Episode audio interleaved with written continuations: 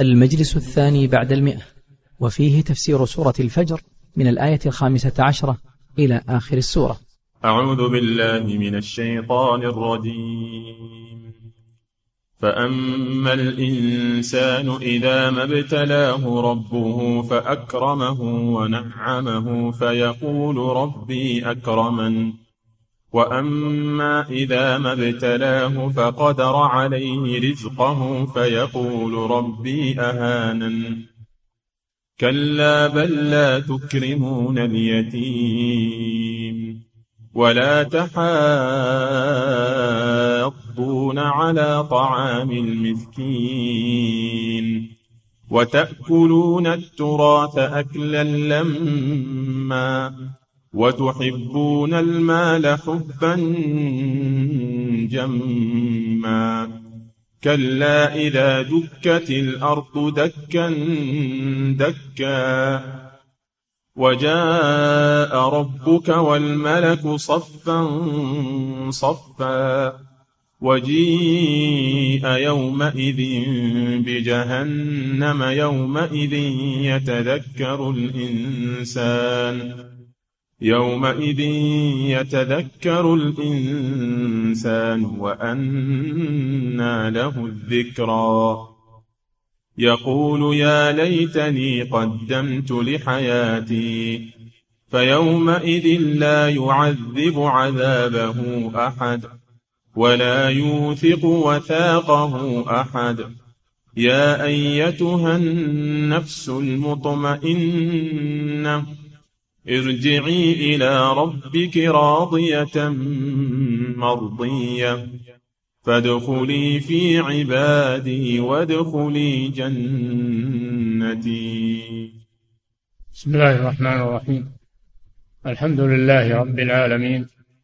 صلى الله وسلم على نبينا محمد وعلى آله وأصحابه أجمعين. لما ذكر الله أحوال الطغاة الذين اغتروا بقوتهم وملكهم فتكبروا على أنبياء الله ورسله وعتوا عن أمر ربهم اغترارا بما هم عليه من الجاه والسلطان والمال وبين سبحانه ما عاقبهم به وما أنزل بهم من العقوبات والنكال والدمار. ثم قال إن ربك لبالمرصاد. المرصاد لهم ولغيرهم. ينظر في أعمال عباده سبحانه وتعالى. ليس بغافل عما يعمل الظالمون. فهو سبحانه وتعالى يرى ما ويعلم يرى ويعلم ما يعمله الناس من خير أو شر. ثم بين حالة الإنسان يعني جنس الإنسان. جنس الإنسان. وأنه إذا أصابه خير وغنى وثروة يعتبر هذا إكراما من الله له وأن الله راض عنه. وربما يقول وربما ينكر البعث ويقول حتى لو كان في بعث فسأجد. عند الله أكثر من هذا فهذا الإنسان يغتر بما يعطيه الله في هذه الدنيا ويستدرجه به ويظن أن هذا من كرامته على الله عز وجل. ولا ينتبه إلى أن هذا استدراج واختبار له. وأما إذا ما ابتلاه أي اختبره فقدر عليه رزقه ضيق رزقه عليه. فيقول ربي أهانة. فيعتبر الكرامة والإهانة في أمور الدنيا. أي نعطي منها شيئا اعتبره كرامة وإكرام وإن لم يعطى شيئا اعتبر هذا من الإهانة له. هذه حالة الإنسان. ولم يعلم أن الله يختبره فيتبين من يشكر عند النعمة ومن يصبر عند الابتلاء. يصبر عند الابتلاء. هذه هي الحكمة في ما يجريه الله على عباده من الغنى والفقر والسعة والضيق. ليتبين الشاكر عند النعمة والصابر عند الابتلاء ويتبين من هو بعكس ذلك. ممن يعتبر النعمة كرامة له وتضييق إهانة له. هذا ميزان أكثر الناس. يعتبرون الكرامة والإهانة في أمور الدنيا ولا يعلمون أن هذا ابتلاء وامتحان من الله وأن الله قد ينمع قد ينعم أعداءه. يحسبون أن ما نمدهم به من مال وبنين. نسارع لهم في الخيرات. بل لا يشعرون. فلما نسوا ما ذكروا به فتحنا عليهم أبواب كل شيء حتى إذا فرحوا بما أوتوا أخذناهم بغتة فإذا هم مبلسون. وأما من ضيق الله عليه فليس هذا دليلا على هوانه على الله. فقد يضيق الله على أوليائه. يضيق على أوليائه في هذه الدنيا ويحميهم من الغنى ومن أجل أن يصبروا. ويعلموا أن هذا من الله سبحانه وتعالى يرضون عن الله عز وجل ويعلمون أن الخير بيد الله سبحانه وتعالى. فقد يزوي الدنيا عن أوليائه ويبسطها على أعدائه لأن الدنيا فانية على ما فيها من ضيق وسعة هي منتهية فانية. فهؤلاء لم يعلموا حكمة الله في النعم والشدائد ما فهموا حكمة الله سبحانه وتعالى البالغة وجعلوا المقياس في الكرامة والإهانة هو أمور الدنيا. الله جل وعلا يعطي الدنيا من يحب ومن لا يحب وأما الدين فلا يعطيه إلا من يحب. والفقر وقلة ذات اليد ليس دليلا على إهانة الله للعبد قد يكون أراد الله به خيرا من الناس كما في الحديث القدسي من الناس من لا يصلحه إلا الفقر. ولو أغناه الله لأشر وبطر ومن الناس من لا يصلحه إلا الغنى. فلو افتقر لحصل منه الجزع والسخط. الله حكيم عليم سبحانه وتعالى. كثير من الناس اليوم ينظرون إلى الكفار وما هم فيه من أمور الدنيا والاختراعات والتقدم الصناعي وما في بلادهم من الخيرات والإنتاج والأمطار الكثيرة والأنهار وغير ذلك وينظر إلى المسلمين وما هم فيه ويقاسونه من انحباس الأمطار ومن القحط ومن الفقر فيظن أن الكفار خير من المسلمين. ويظن أن الإسلام لا يصلح وأن سبب ما وقع بالمس أو يقع بالمسلمين إنما هو الإسلام. إنما هو الإسلام. يقول الإسلام هو اللي أخرهم شوف الكفار ماذا وصلوا إليه وماذا وهذا يصرحون به يصرحون به في كلماتهم ومؤلفاتهم ولا ينظرون إلى هذه الآيات. الكريمات لأنهم الميزان عندهم الدنيا وليس الميزان عندهم الدين. الرسول صلى الله عليه وسلم أفضل الخلق كان أحيانا لا يجد في بيته ما يأكل يصبح صائما كان يربط الحجر على بطنه من الجوع عليه الصلاة والسلام. ولو أنه أراد لجعلت الدنيا جبال الدنيا له ذهبا ولكنه صلى الله عليه وسلم آثر أن يشبع يوما وأن يجوع يوما. لعلمه ما في ذلك من الخير له والقدوة الحسنة لأمته. ومن هذا الميزان أنه لما بعث صلى الله عليه وسلم رسولا إلى العالمين قال الكفار ما الله لا يجد إلا هذا اليتيم الفقير. يتعدى فلان وفلان لولا أنزل هذا القرآن على رجل من القريتين عظيم من الطائف أو من مكة. اختار الله من عظمائها كأبي جهل أو المغيرة الوليد بن المغيرة أو الوليد بن المغيرة أو صاحب الطائف. لولا نزل هذا القرآن على رجل من القريتين عظيم. قال الله جل وعلا أهم يقسمون رحمة ربك؟ الله جل وعلا أعلم حيث يجعل رسالته. اختار محمدا صلى الله عليه وسلم أنه يعلم أنه أصلح البشرية لحمل هذا هذه الرسالة. والله حكيم عليم سبحانه وتعالى. هم يقولون يقولون وقالوا لن نؤمن لك حتى تهجر لنا من الأرض ينبوعا أو يكون لك بيت من زخرف أو ما أشبه ذلك من الأمور الدنيوية أو ترقى في السماء. ولن نؤمن لرقيك حتى تنزل علينا كتابا نقرأه. كتاب من الله إلى فلان ابن فلان آمن أسلم. يبون الله يكتب لكل واحد منهم ما يجيهم على على لسان محمد صلى الله عليه وسلم لتعاظمهم في أنفسهم. أو يكون لك بيت من زخرف يعني من ذهب. يبون يكون بيت الرسول من ذهب. الرسول قال الله له قل سبحان ربي هل كنت إلا بشرا رسولا هذا هذا نظرة الكفار في كل زمان. وإلى وقتنا هذا. هذه نظرة الكفار ينظرون بمقاييس الدنيا وكذلك من تشبه بالكفار من ضعاف الإيمان وضعاف النفوس. يقولون هذا. يقول ربي أكرمني أكرمني بهذا التنعيم. أنا كريم على الله والله راض عني بهذا. وأما إذا ما ابتلاه أي اختبره فقدر عليه رزقه يعني ضيقه. ضيق عليه رزقه. فيقول ربي أهانا. اعتبر هذا من الإهانة والعكس هو الصحيح أن الإهانة والكرامة ليست بأمور الدنيا. الإهانة والكرامة بالدين والتقوى. وأما الدنيا فإنها تأتي وتذهب. ما كأنها جاءت. ولو بسط الله الرزق لعباده لبغوا في الأرض. ولكن ينزل بقدر ما يشاء. إنه بعباده خبير بصير. هذه حكمة الله سبحانه وتعالى. فلا تحتقر الفقير لفقره ولا تعجب بالغني لغناه. رب فقير خير من ملء الدنيا من من الأغنياء. رب أشعث أكبر مدفوع بالأبواب. لو أقسم على الله لأبره. كرامته عند الله سبحانه.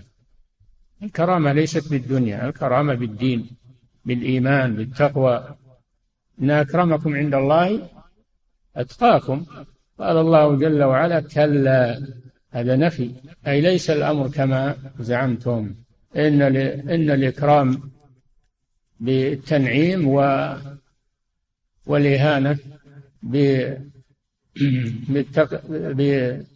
بتضييق على العبد وتقليل رزقه ليس هذا من الإهانة. كلا بل لا تحبون اليتيم. بل لا تكرمون اليتيم. كلا بل لا تكرمون اليتيم. ولا تحاضون على طعام المسكين. تأكلون التراث أكلا لما تحبون المال حبا جما. هذا شأن العباد أنهم يتكبرون على الضعفاء والمساكين خصوصا الأيتام الذين لا عائل لهم فقدوا آباءهم وهم ضعفاء يحتاجون إلى لفتة نظر من المجتمع يحتاجون إلى لفتة نظر يسد بها فقد آبائهم. اليتيم أحوج ما يكون في تغذيته وفي تربيته وفي إعانته. لا يهمل اليتيم اليتيم له حق. على أقاربه حق على المجتمع حق الرحمة والعطف كفالة. قال صلى الله عليه وسلم أنا وكافل اليتيم كهاتين في الجنة. وأشار بأصبعه السبابة والوسطى. كفالة اليتيم فيها أجر عظيم. بل لا تكرمون اليتيم. تقرونه أو تأكلون ماله. إذا كان له مال تأكلون ماله. تضيعونه ولا تحاضون لا يحض بعضكم بعضا ويحث بعضكم بعضا على طعام المسكين والمسكين هو الذي ليس عنده شيء أو عنده شيء قليل من المال. المسكين له حق على المسلمين وعلى المجتمع أن يجبروا نقصه ويسدوا عوزه وأوجب الله حقا في في أموال الأغنياء للفقراء والمساكين. حق حق معلوم للسائل والمحروم. إنما الصدقات للفقراء والمساكين. فلا يغفل عن المساكين في المجتمع بل يلفت النظر إليهم ويواسون والناس يتواصون بهم ما يغفلون عنهم يتحاضون يعني يتواصون بهم ويحثون على الصدقة عليهم والإحسان إليهم. هذا الواجب. وأما الغفلة عنهم وتركهم فهذا مذموم وهذا يوجب العقوبة من الله سبحانه وتعالى. ولا تحاضون أي لا يحض بعضكم بعضا على طعام المسكين يعني إطعامه وإيتائه من مال الله الذي عندكم إحسان إليهم. ولا تحاضون على طعام المسكين. فليس الإنسان مقتصرا على نفسه فقط. ليس الإنسان مقتصرا على نفسه حصل لها الرزق والقوت والكفاف بل هو مكلف أيضا باليتيم والمسكين مكلف بذلك بأن يلتفت إليهم ويحث الأغنياء على على مدهم بالعون وجبر فقرهم. ولا بل لا تكرمون اليتيم اليتيم بحاجة إلى الإكرام أيضا. تربية رفع معنويته بحيث لا يفقد أباه مع ما يعطى من المال الذي يكفيه. هل ترفع معنويته ولا يمن عليه أو أو يحتقر؟ ما قال لا تتصدقون على اليتيم فقط قال تكرمون تكرم اليتيم ترفع من معنويته. كأنه من أولادك وهو فعلا من أولادك إما قريب وإما من المسلمين. ف ولا تحاضون على طعام المسلمين. وتأكلون التراث.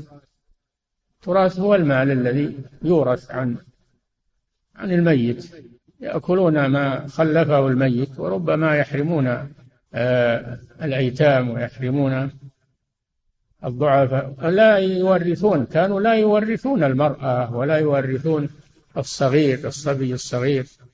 لا يورثون يأكلون المال ولا يعطون المرأة والصبي. هذا كان في الجاهلية. ومما جاء الإسلام بمنعه. جعل للمرأة نصيبا وجعل للصغير نصيبا من الميراث. ولا يؤكل التراث أي الميراث ويترك هؤلاء. وتحبون المال تحبون المال حبا جما حبا كثيرا. هذه من طبيعة الإنسان أنه يحب المال وإنه لحب الخير أي المال لشديد.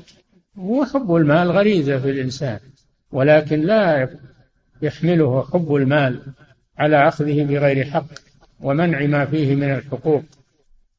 للفقراء والمساكين والأقارب لا يحمله حب المال على أخذه بغير حق ومنع الحق الذي أوجبه الله فيه. أما كونه يحب المال فهذه غريزة. فيه تحبون المال حبا جما أي حبا كثيرا مبالغ في الحب. أما الحب الطبيعي والعادي هذا لا يلام عليه الإنسان. إذا لم يحمله على على أخذ المال بغير حق أو منع الحقوق التي في ماله إذا لم يحمله كونه يحب المال حبا معتدلا هذا لا يؤاخذ عليه الإنسان. يحبون المال حبا جما ولذلك لا تكرمون اليتيم ولا تحاضون على طعام المسكين لمحبة للمحبة الشديدة للمال. ثم بين سبحانه وتعالى نهاية هذه الدنيا بما فيها والانتقال إلى الدار الآخرة لأجل أن يتذكر الناس هذه الأحوال فلا يقعون في هذه الصفات الذميمة ويغفلون عن الآخرة تلهيهم أموالهم عن الآخرة يلهيهم حب المال عن الآخرة كما عليه كثير من الناس حتى إنهم يسمعون الأذان والمساجد مفتحة قريبة منهم ولا يذهبون إلى المساجد ويقولون صلاة الجماعة سنة ما هي بواجبة؟ يقولون صلاة الجماعة سنة. وش الدليل؟ قاله فلان. فيها خلاف. طيب دليلك ما هو على أنه ما هي بواجبة؟ الدليل من الكتاب والسنة واضح في وجوبها فما هو دليلك على عدم الوجوب؟ قل قال فلان وقال فلان والمسألة فيها خلاف. هذا هذا ما يطنطنون به الآن حول هذه المسألة. لا تغلق الدكاكين وقت الصلاة يقولون. لا تغلق الدكاكين وقت الصلاة. لا يجب عليكم الذهاب للمسجد للصلاة. فعندهم ان إن الدين أنهم على حسب هواهم على حسب أهوائهم. ولا حجة لهم إلا أن قال فلان وقال فلان. ما يقولون الدليل كذا والدليل كذا. يحبون المال حبا جما ثم ذكر سبحانه وتعالى بقوله كلا كلا حرف تنبيه زجر. تنبهوا إذا دكت الأرض دكا دكا دكت الأرض زلزلت زلزلت الأرض واندقت الجبال وصارت هباء منبثة طارت في الجو. الجبال الصلبة تتدكتك وتطير في الهواء من شدة الهول ومن شدة الزلازل والعياذ بالله. زلزل الأرض كلها الحين لا زلزل من الأرض ناحية ماذا يحصل. دقائق ماذا يحصل من الكوارث. كيف إذا زلزلت الأرض كلها؟ والعياذ بالله. دكت الجبال ما هو جبال واحد ولا؟ جبال الأرض كلها. تدك بعضها يضرب ببعض وتكون هباء. يطير في الهواء هباء منبثا هول شديد. تذكروا هذا. أما أنتم فيه من لهو الدنيا ولغوها والإعراض عن الآخرة. إذا دكت الأرض دكا دكا. أي مرات ما هي مرة واحدة. دكا بعد دك. حتى صارت قاعا واحدا. لا ترى فيه قاعا صفصفا لا ترى فيه عوجا ولا أمتا ويسألونك عن الجبال. فقل ينسفها ربي نسفا. فيذرها قاعا صفصفا لا ترى فيها عوجا ولا أمتا. إذا دكت الأرض دكا دكا. وجاء ربك والملك صفا صفا. جاء الله سبحانه بذاته مجيئا يليق بجلاله سبحانه وتعالى. يأتي يوم القيامة لفصل القضاء بين عباده. يأتي مجيئا حقيقيا يليق بذاته سبحانه لفصل القضاء بين عباده وذلك حينما يحشر الناس ويطول عليهم الحشر والزحام والعرق. فيطلبون من أولي العزم الشفاعة لهم عند الله في أن يفصل الله بينهم ويريحهم من الموقف فيأتون أهل العزم ابتداء بآدم عليه السلام إلى محمد صلى الله عليه وسلم. وكلهم يعتذر لأن الهول شديد. كلهم يعتذر لأن الهول شديد. وغضب الرب سبحانه في هذا اليوم شديد حتى يأتوا إلى محمد صلى الله عليه وسلم. يطلبون منه أن يشفع لهم بمعنى يدعو يدعو الله في أن يفصل بينهم ويريحهم من الموقف.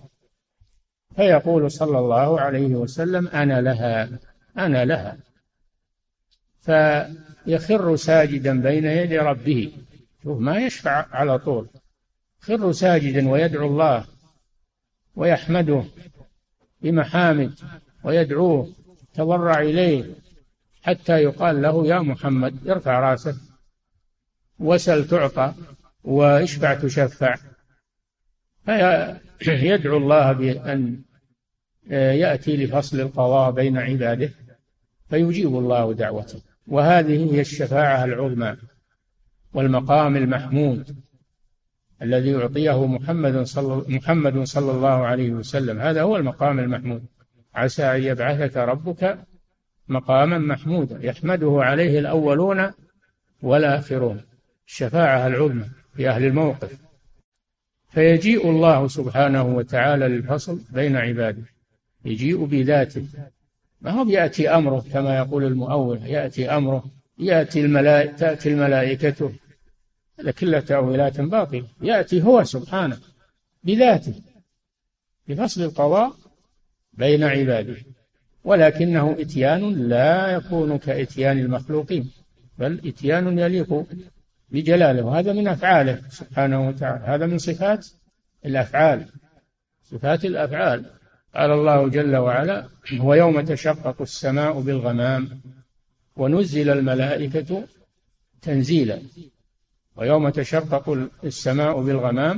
ونزل الملائكة تنزيلا. الملك يومئذ الحق للرحمن وكان يوما على الكافرين عسيرا. هل ينظرون إلا أن يأتيهم الله في ظلل من الغمام؟ ظلل من الغمام سحاب. والملائكة يأتون مع الله جل وعلا ملائكة السماوات يأتون معه سبحانه وتعالى. هل ينظرون إلا أن يأتيهم الله في ظلل من الغمام؟ والملائكة وقضي الأمر وإلى الله ترجع الأمور. فالله موصوف بأنه يأتي وموصوف بأنه يجيء كما في هذه الآية وجاء ربك.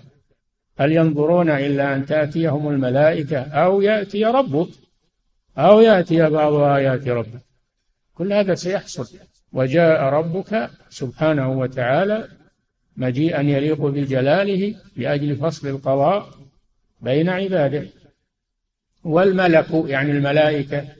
ملائكة السماوات صفا صفا. كل أهل سماء يصفون كل أهل السماء يصفون صفا واحدا يحيطون بالخلق من جميع الجوانب. ومن ورائهم أهل السماء الأخرى ومن ورائهم إلى سبع سماوات سبعة صهور من الملائكة يحيطون بالناس المحشر وجاء ربك والملك أي وجاءت الملائكة صفا صفا. وجيء يومئذ بجهنم. يؤتى بها تقاد تقودها الملائكة بسبعين ألف زمام يقودونها وهي تزفر وتتغيظ. شاهدها الناس شاهدها الناس. ثم لترون الجحيم ثم لترونها عين اليقين. شاهدها الناس. وجيء يومئذ بجهنم. وبرزت الجحيم لمن يرى. برزت الجحيم لمن يرى. لأنها كانت في الدنيا في حكم الغيب في كانت في الدنيا في أمر الغيب. لا يعلمها إلا الله لكن نؤمن بها ولا نراها. أما في الآخرة فتتبدى عيانا أمام الأبصار يراها الناس. وجيء يومئذ بجهنم إلى الموقف. الهائل وجيء يومئذ بجهنم يومئذ يتذكر الإنسان يتذكر الإنسان عمله. يحتاج الآن إلى العمل. تذكر وش اللي معه وش اللي يبي ينجيه منها النار. ما ينجي منها إلا تقوى الله سبحانه وتعالى. هو يتذكر الآن يتذكر وش معه من العمل؟ الذي ينجيه من هذه النار.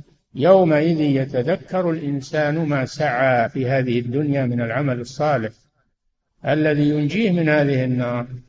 يومئذ يتذكر الإنسان ما سعى أي يتذكر عمله في الدنيا.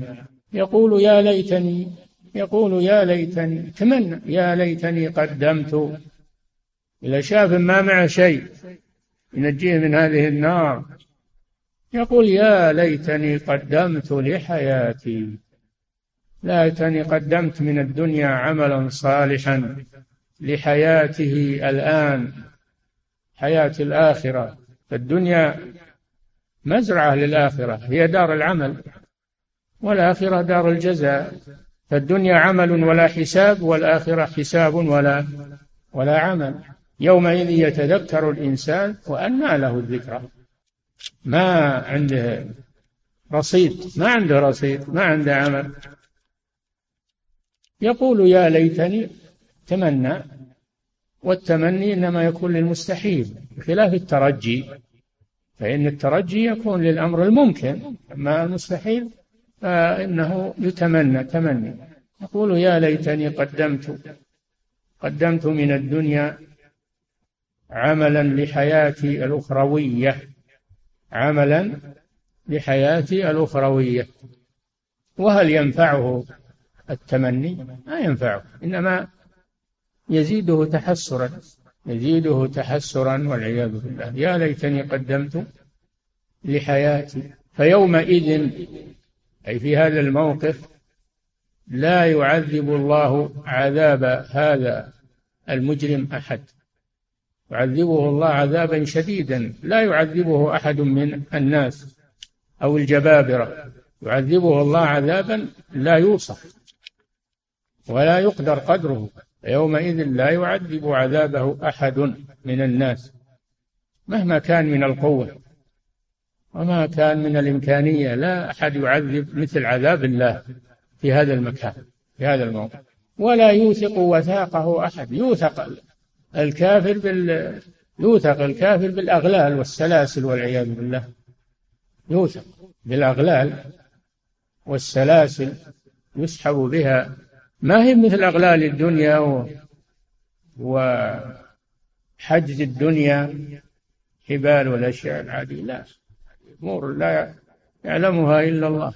لا يوثق وثاقه أحد. ثم إن الله سبحانه وتعالى قال يا أيتها النفس المطمئنة. في هذا اليوم ينادي يا أيتها النفس المطمئنة المؤمنة الساكنة الساكنة. بطاعة الله سبحانه وتعالى تنادى في الآخرة إكراما لها. يا أيتها النفس المطمئنة التي كانت مطمئنة بطاعة الله وذكره وعبادته تطمئن في الآخرة عند هذا الهول وعند هذا. يطمئنون. بخلاف غيرهم فإنها تطير أنفسهم وتطير أفكارهم من شدة الهول.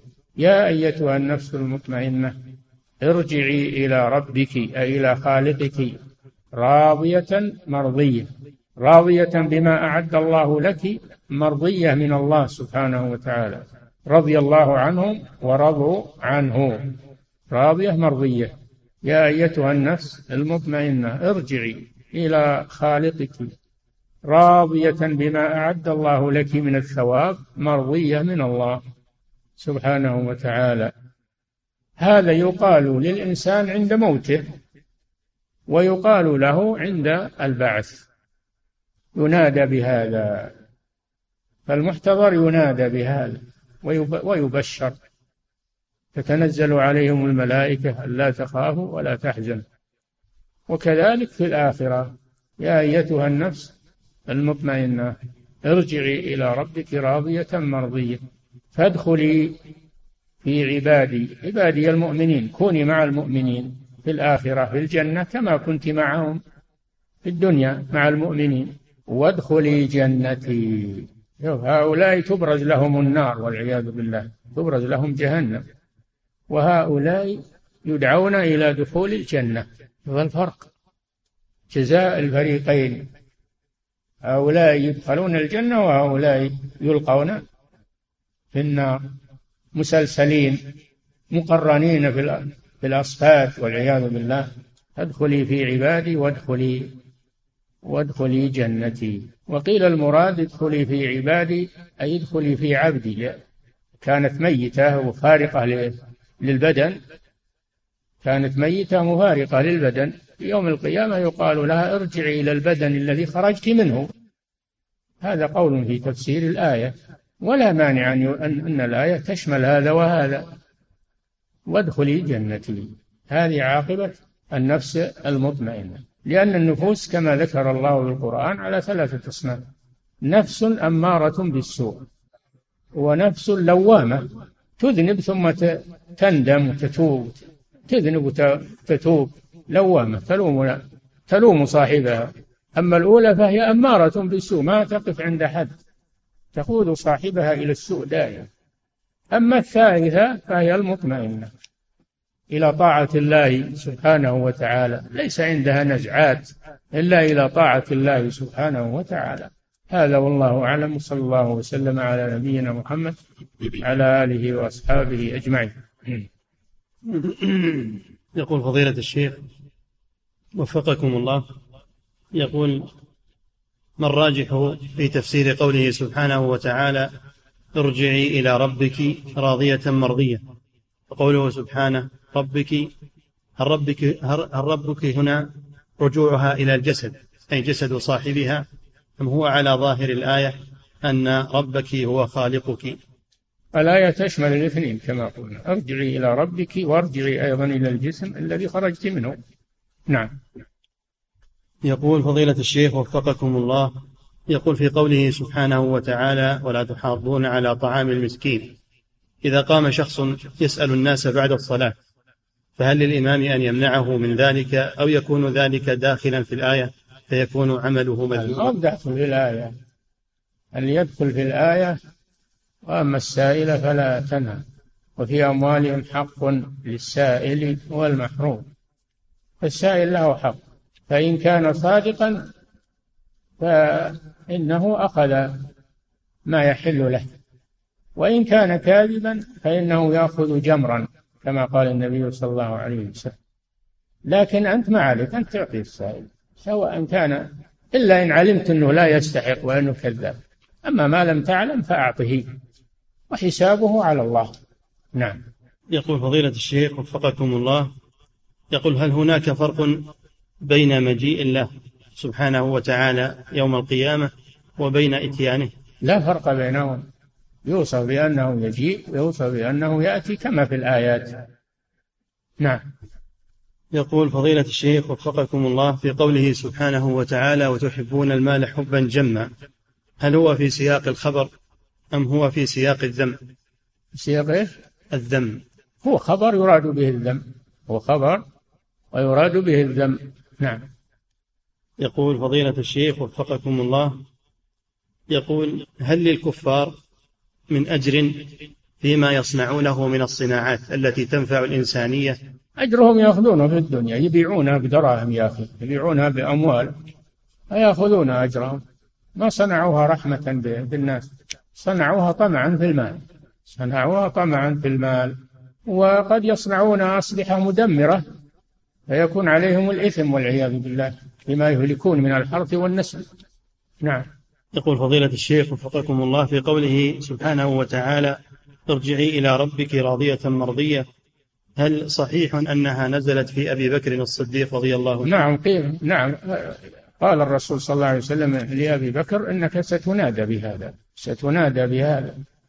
وقيل إنها نزلت في عثمان رضي الله عنه. نعم. يقول فضيلة الشيخ وفقكم الله يقول كفالة الأيتام التي تتم عن عن طريق بعض المؤسسات الخيرية سواء كانت داخل هذا البلد أو خارجه. هل تعتبر داخلة في كفالة اليتيم الشرعية التي حث عليها النبي صلى الله عليه وسلم؟ إذا علمت صدق هذه الجمعيات وعلمت أنها تصل إلى الأيتام أيتام المسلمين علمت أنها تصل إليهم نعم سواء أنت دفعتها للأيتام أو دفعتها بواسطة الوكيل بينك وبينهم والواسطة بينك وبينهم فالمدار على على كون هذه الجمعيات أنها أهل أهلها صادقون ومؤتمنون على إيصال هذه الأموال إلى الأيتام نعم. كذلك يقول حفظك الله يقول وهل الأفضل أن أعطي هذه الجمعيات أو أن آتي باليتيم عندي في المنزل فأنفق عليه. هذا أفضل. إنك تولاها أنت وتتولى اليتيم وتنفق عليه وتربيه هذا أفضل. تتولاه وتدفع بيدك المال له هذا أفضل لا شك. نعم. يقول فضيلة الشيخ وفقكم الله أيهما أفضل وأكثر أجرا الشاكر الذي أتاه الرزق أو الصابر الذي قل رزقه؟ اختلف العلماء في أيهما أفضل الغني الشاكر أو الفقير الصابر؟ وذكر ابن القيم الخلاف في هذا في عدة الصابرين كتابه عدة الصابرين وذخيرة الشاكرين. والراجح والله أعلم أن هذا بحسب التقوى. أتقاهم لله هو الأفضل أتقاهم لله هو أفضلهم. إن أكرمكم عند الله أتقاكم. نعم. يقول فضيلة الشيخ وفقكم الله. يقول هل الكفار يرون الله سبحانه وتعالى يوم القيامة وهل يكلمونه مباشرة؟ الكفار لا يرون الله لأنهم لم يؤمنوا به في الدنيا فيحرمون من رؤيته يوم القيامة. قال تعالى كلا إنهم عن ربهم يومئذ لمحجوبون ثم إنهم لصال الجحيم. لأن رؤية الله كرامة ونعيم ولا ينالها الكفار الذين لم يؤمنوا به. نعم. يقول فضيلة الشيخ وفقكم الله. يقول إذا خرج الرجل من المسجد لانتقاض وضوءه فهل عليه أداء تحية المسجد إذا توضأ فعاد مرة أخرى؟ ما دام أنه خارج بنية العود فليس عليه تحية مسجد لأنه في حكم الباقي في المسجد. نعم. يقول فضيلة الشيخ وفقكم الله. يقول هل تصلى تحية المسجد في أوقات النهي المضيقة. محل خلاف بين العلماء من رأى أن ذوات الأسباب تؤدى عند وجود أسبابها؟ قال تفعل. ومن رأى الاستدلال بالنهي عن الصلاة في أوقات النهي هذا يعم تحية المسجد وغيره رأى أنه لا يصلى. والمسألة واسعة. من صلى فلا ينكر عليه ومن جلس فلا ينكر عليه. وكل الأصل تحية المسجد سنة ليست ليست فريضة ولا واجب ما هي سنة. نعم. يقول فضيلة الشيخ وفقكم الله امرأة إذا دخلت المسجد وأرادت أن تصلي تحية المسجد فإن ابنها الصغير يبكي بشدة فهي تجلس قبل أن تصلي التحية حتى يهدأ ثم تقوم بعد ذلك لتأتي بتحية المسجد. فهل تكون آثمة بجلوس هذاك؟ إذا جلست ما هو بجلوس استقرار وإنما تجلس لغرض تهدئة الطفل. فأرجو أنه لا حرج عليها في ذلك. نعم. يقول فضيلة الشيخ وفقكم الله يقول أحيانا أعطي إخواني مالا من باب الهبة فهل يجب علي أن أساوي بينهما في العطية علما بأن بعضهم صغير ولا يعرف قيمة المال؟ العدل في العطية بين الأولاد خاصة. أما عطية الإخوة فلا يلزمك العدل فيها. نعم. يقول فضيلة الشيخ وفقكم الله يقول السائل أشاهد صور النساء عبر النت ثم أتوب. أه؟ يقول أشاهد صور النساء عبر النت ثم أتوب ثم أعود ثم أتوب وهكذا. وأخشى على نفسي من اليأس والقنوط وأخشى أن أدخل تحت الوعيد الذي في الحديث بأنه يأتي أقوام بحسنات أمثال الجبال فيقول الله لها كوني هباء. يقول ما نصيحتكم لي وفقكم الله. ما يقول الله لها, كوني هباء إلا إذا كانت أعمال كافر. أما أعمال المؤمن فلا يقول الله لها كوني هباء. لكن قد يأخذها المظلومون. يقتصون منه ويأخذون حسناتها المظلومون. أما أن الله يبطلها فلا. أعمال المؤمن لا تبطل. وأما هذا النت الذي شغلك وفتنك أبعده عنك. أبعده عنك وعن بيتك لتستريح والحمد لله. أبعد وسائل الشر عنك. نعم. يقول فضيلة الشيخ وفقكم الله يقول ما حكم من نسي دعاء الاستفتاح ثم ذكره في الركعة الثانية؟ فهل يأتي به؟ فات محله يا أخي فات محله هو سنة ما هو واجب. حتى لو تركته متعمدا فلا شيء عليه. وهذا فات محله فلا يؤتى به في الركعة الثانية. نعم. يقول فضيلة الشيخ وفقكم الله يقول سد الفرج في الصفوف هل هو سنة أو واجب؟ واجب. سد الفرج في الصفوف واجب فيجب سد الفرج. ولا تترك خروجات في الصف تخلل منها الشيطان. نعم.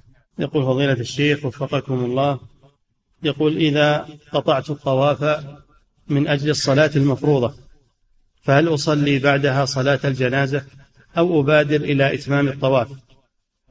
إذا إيش؟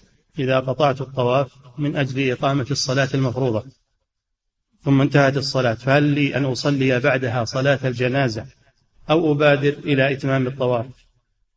لا تبادر إلى إتمام الطواف لأن صلاة الجنازة فرض كفاية. هي سنة في حقك. فتواصل الطواف بعد الفريضة. نعم. ويقول حفظك الله يقول إذا أقيمت الصلاة فقطعت الطواف فهل أستأنفه من بداية الشوط أو أكمل من حيث انتهيت؟ نعم تبدأه من بداية الشوط. تبدأ الشوط الذي قطعته من الحجر وتبني على الأشواط التي قبله. نعم. يقول فضيلة الشيخ وفقكم الله يقول صليت الظهر ونسيت الصلاة على النبي صلى الله عليه وسلم في التشهد الأخير ولم أنتبه إلا بعد أن سلمت مع الإمام. فماذا يلزمني وهل أعيد؟ تعود تعود بعد الإمام تعود بعد ما سلمت تعود إلى الصلاة تأتي بالصلاة على النبي صلى الله عليه وسلم ثم تسلم. نعم. يقول فضيلة الشيخ وفقكم الله ورد في الحديث عن النبي صلى الله عليه وسلم أن قراءة سورة الإخلاص تعدل ثلث القرآن. فهل من قرأ سورة الإخلاص ثلاث مرات يكون له أجر من قرأ القرآن كاملا؟ لا. قال تعدل. ما قال تكفي عن قراءة القرآن. تعدل يعني في الأجر. وما أنها تكفي عن قراءة القرآن تقرأ ثلاث مرات وتكفيك عن قراءة القرآن لا. شيخ الإسلام ابن تيمية له كتاب في هذا جواب أهل العلم والإيمان. عن أن سورة الإخلاص تعدل ثلث القرآن. نعم. يقول فضيلة الشيخ وفقكم الله يقول تغسيل الميت هل هو ناقض للوضوء أم هو موجب للغسل؟ يستحب لمن غسل الميت أن يغتسل. أما الوضوء فلا الصحيح أنه لا ينتقض بتغسيل الميت. صحيح أن تغسيل الميت لا ينقض الوضوء لكن يستحب لمن غسله أن يغتسل. نعم. يقول فضيلة الشيخ وفقكم الله متى يلزم الزوجة الإحداد على زوجها الذي قد توفي؟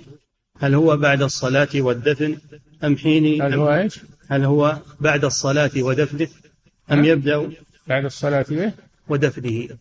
لا الإحداث يبدأ من خروج روح الزوج يبدأ من خروج روح الزوج تلتزم بالإحداث نعم. يقول فضيلة الشيخ يبدأ مع بداية العدة وبداية العدة من خروج روح الزوج. والله المستعان. نعم. يقول فضيلة الشيخ وفقكم الله. يقول لو كنت في مجلس عزاء لو كنت في مجلس عزاء وقدم في هذا المجلس طعام فهل لي أن آكل منه؟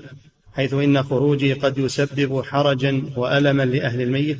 أولا الجلوس في مجلس العزاء هذا ما له أصل. ما للعزاء مجلس ولا أيام محددة ولا مكان معين هذا كله ما أحدثه الناس.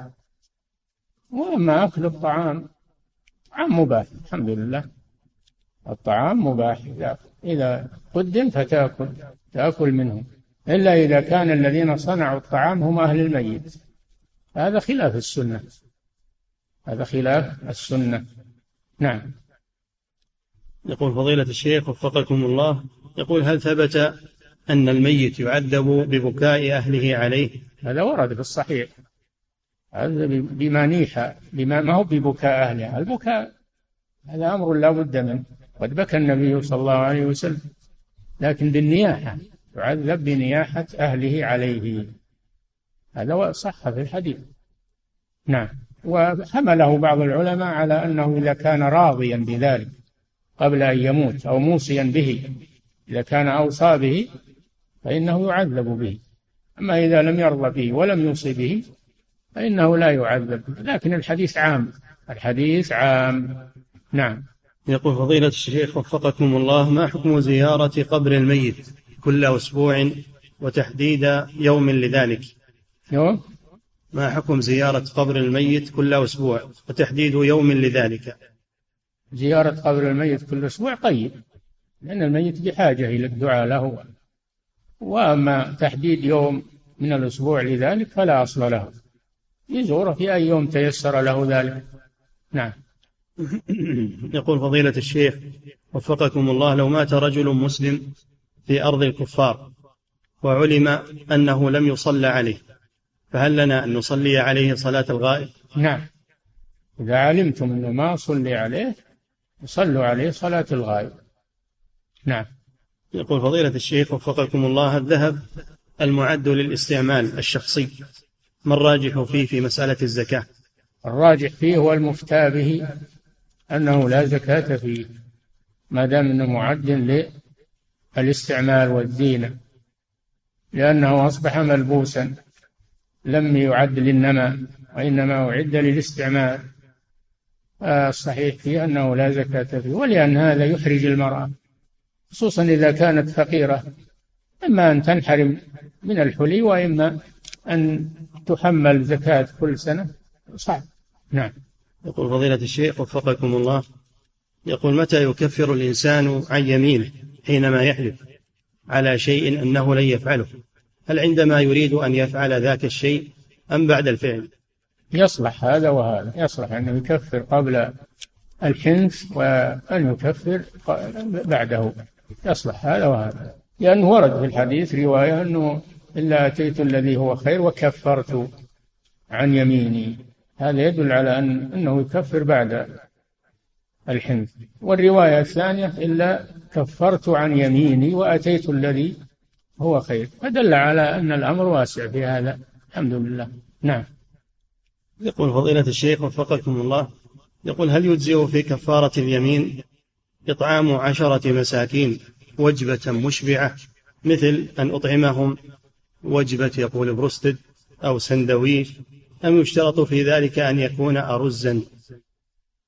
طعام يشترط أن يكون طعام يعشي أو يغدي ما يكون غير طعام يكون طعام يشبع الجائع هذا المطلوب. لا بأس أن تعشيهم أو أن تغديهم أو أن تقدم لهم وجبة في أي وقت يتغذون بها. نعم. يقول فضيلة الشيخ وفقكم الله يقول هل يجوز لي أن أعطي زكاتي إلى صديق لي يسكن في بلاد الغرب؟ مع العلم أنه يقول هل يجوز لي أن أعطي زكاتي إلى صديق لي يسكن في بلاد الغرب؟ مع العلم أنه يعمل هناك لكنه لا يتمكن من الخلاص من دينه. من؟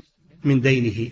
هذا منه مسلم ومحتاج فأعطه من زكاة ماله. ولو كان يعمل إذا كان عمله لا يكفيه. نعم. يقول فضيلة الشيخ. أو أنه يكفيه النفقة لكن عليه دين حال ولا يستطيع تسديده لا مانع أن تعينه من الزكاة. نعم. يقول فضيلة الشيخ وفقكم الله. يقول ما سبب سجن يوسف عليه الصلاة والسلام؟ هل هو أنه لم أنه لم يستجب للنسوة فأمرت امرأة العزيز أن يسجن؟ أو أن سبب السجن لأنهم إذا سجنوه انقطع خبره وتناساه الناس؟ لا لا أسبابها النساء كيد النساء. أسلوبه كيد النساء. أرادت أن تنصر نفسها بذلك.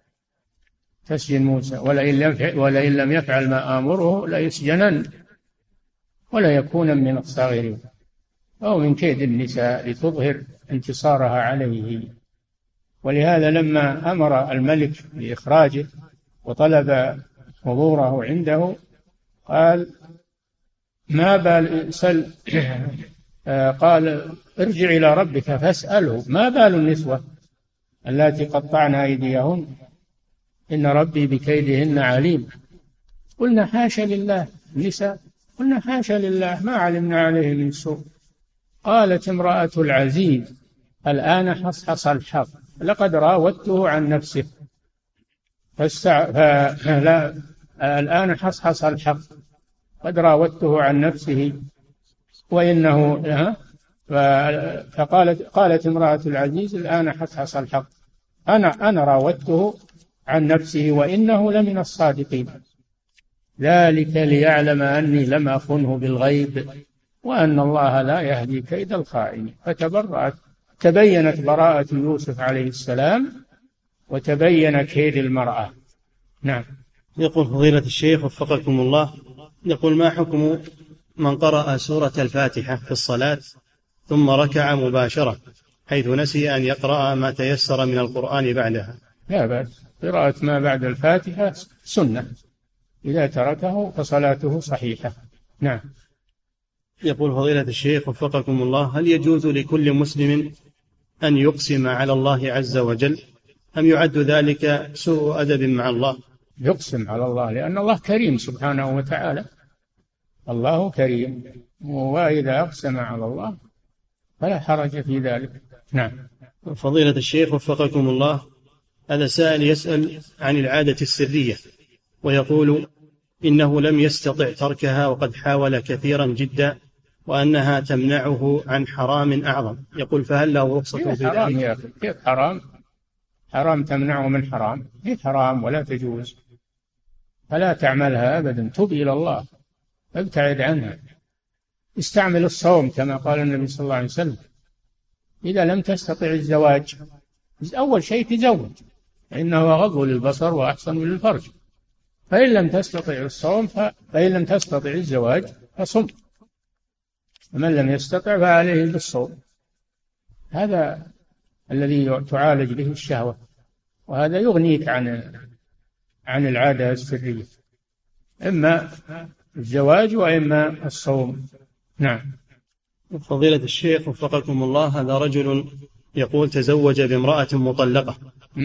رجل تزوج بامرأة مطلقة تسكن في بيت مستقل عن أهلها وتزوجها دون علم أهلها أو حتى وليها. ويقول إنه قد جرى في هذا الأمر على المذهب الحنفي. ما نصيحتكم لمثل هؤلاء الأزواج الذين يتزوجون دون ولي ودون إشهاد أو إشهار للزواج؟ يرجعون إلى المحكمة الشرعية هذا يرجع فيه إلى القاضي. إلى المحكمة الشرعية لينظر فيه. نعم. يقول فضيلة الشيخ وفقكم الله هل يعتبر مانع الزكاة مرتدا؟ وهل يجوز قتله؟ إذا منعها جحدا لوجوبها فهو مرتد. وإن منعها بخلا فإن مع مع أنه يؤمن بها فإنها تؤخذ منه قهرا. خذها ولي الأمر منه قهرا. ولو أدى هذا إلى قتاله فإنه يقاتل. كما فعل الصديق رضي الله عنه مع مانع الزكاة نعم. يقول فضيلة الشيخ وفقكم الله في قوله سبحانه وتعالى وتأكلون التراث أكلا لما. ما المراد بلما حفظكم؟ كثير. لما يعني كثير من اللم وهو الكثرة. نعم. يقول فضيلة الشيخ وفقكم الله يقول هل شفاعة الرسول صلى الله عليه وسلم يدخل فيها أي مسلم وإن كان عاصيا؟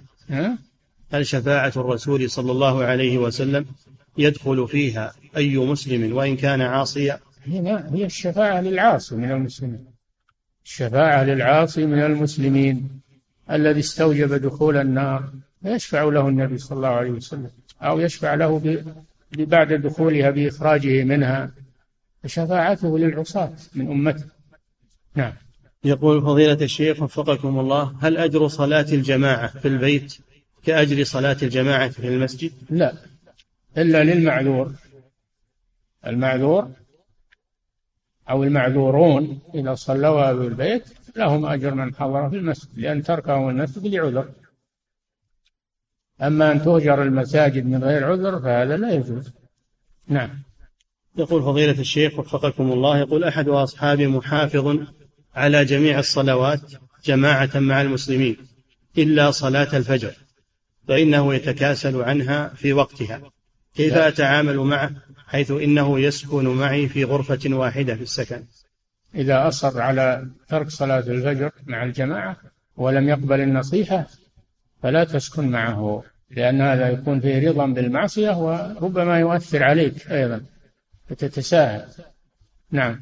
يقول فضيلة الشيخ وفقكم الله يقول ما حكم من مر بالميقات وهو لم ينوي العمرة؟ فلما وصل إلى جدة بعد يومين نوى أن يعتمر فأحرم من جدة. هل عمله صحيح؟ نعم. عمله صحيح. يحرم من حيث نوى. وهو نوى في جدة. ما نوى يوم يأتي بالميقات ما نوى عمره. إنما نوى وهو في جدة فيحرم من جدة. نعم. يقول فضيلة الشيخ وفقكم الله يقول النعاس هل هو ناقض للوضوء؟ النعاس الخفيف اللي ما يتمكن إن الإنسان من نفسه لا ينقض الوضوء. كان يقع لأصحاب النبي صلى الله عليه وسلم. يصلون معه ولا يتوضؤون. نعم. يقول فضيلة الشيخ وفقكم الله يقول اعتمرت ثم قصرت شعر رأسي. فعاب علي بعض الإخوة وقالوا لماذا لا تبادر إلى الخير فتحلق شعر رأسك؟ سؤاله هل يعاب علي التقصير علما أنني طالب علم؟ لا. اللي يعيبون عليك جهال. أما إن قالوا أن الحلق أفضل نعم الحلق أفضل. لكن يعيبون عليك شيئا شرعه الله. حلقين رؤوسكم ومقصرين. دعا للمقصرين مرة ودعا للمحلقين ثلاث مرات. التقصير جائز ونسك فلا يعاب على من فعله. لكن أن يقال له إن الحلق أفضل لا بأس. نعم. يقول فضيلة الشيخ وفقكم الله يقول اشتريت دارا وكان فيها أغراض قد اتفق عليها في العقد وكان من هذه الأغراض تلفاز فهل يجوز لي أن أؤجر الدار وبداخلها هذا التلفاز وهذه الأجهزة؟ إيش يقول؟ اشتريت دارا وكان فيها أغراض قد اتفق عليها في العقد. يعني اشتريت مع الدار. اي نعم. يعني اشترى الدار وما تشتمل عليه. اي نعم. طيب. يقول واللي تشتمل عليه معروف ما هو مجهول. نعم. وكان منها تلفاز.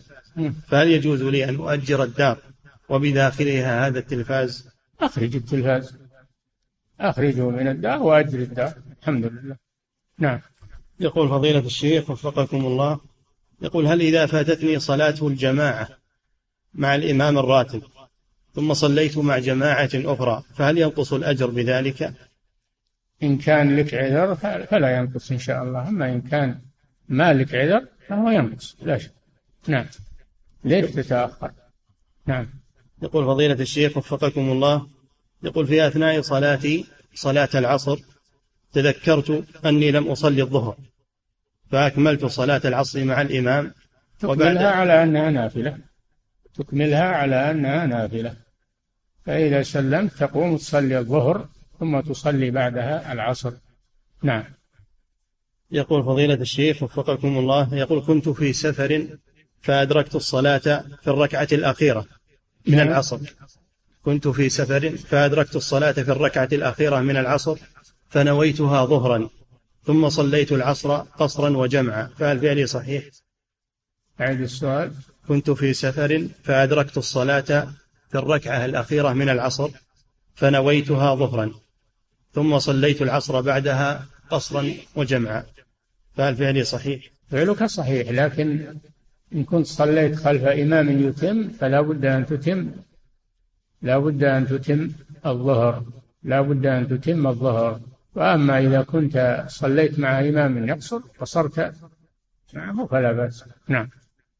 يقول فضيلة الشيخ وفقكم الله إذا دخلت في صلاة الجنازة مع الإمام دخلت في التكبيرة الثالثة فهل أبتدئ بالفاتحة أم ماذا أصنع؟ لا. نعم يقول؟ إذا دخلت في التكبيرة الثالثة مع الإمام في صلاة الجنازة فهل أبتدئ بالفاتحة؟ نعم نعم. ما تدركه من التكبيرات هو أول صلاتك تقرأ الفاتحة فيه وما تأتي به بعد سلام الإمام هو آخر هو آخر صلاة الجنازة. نعم. فهمت.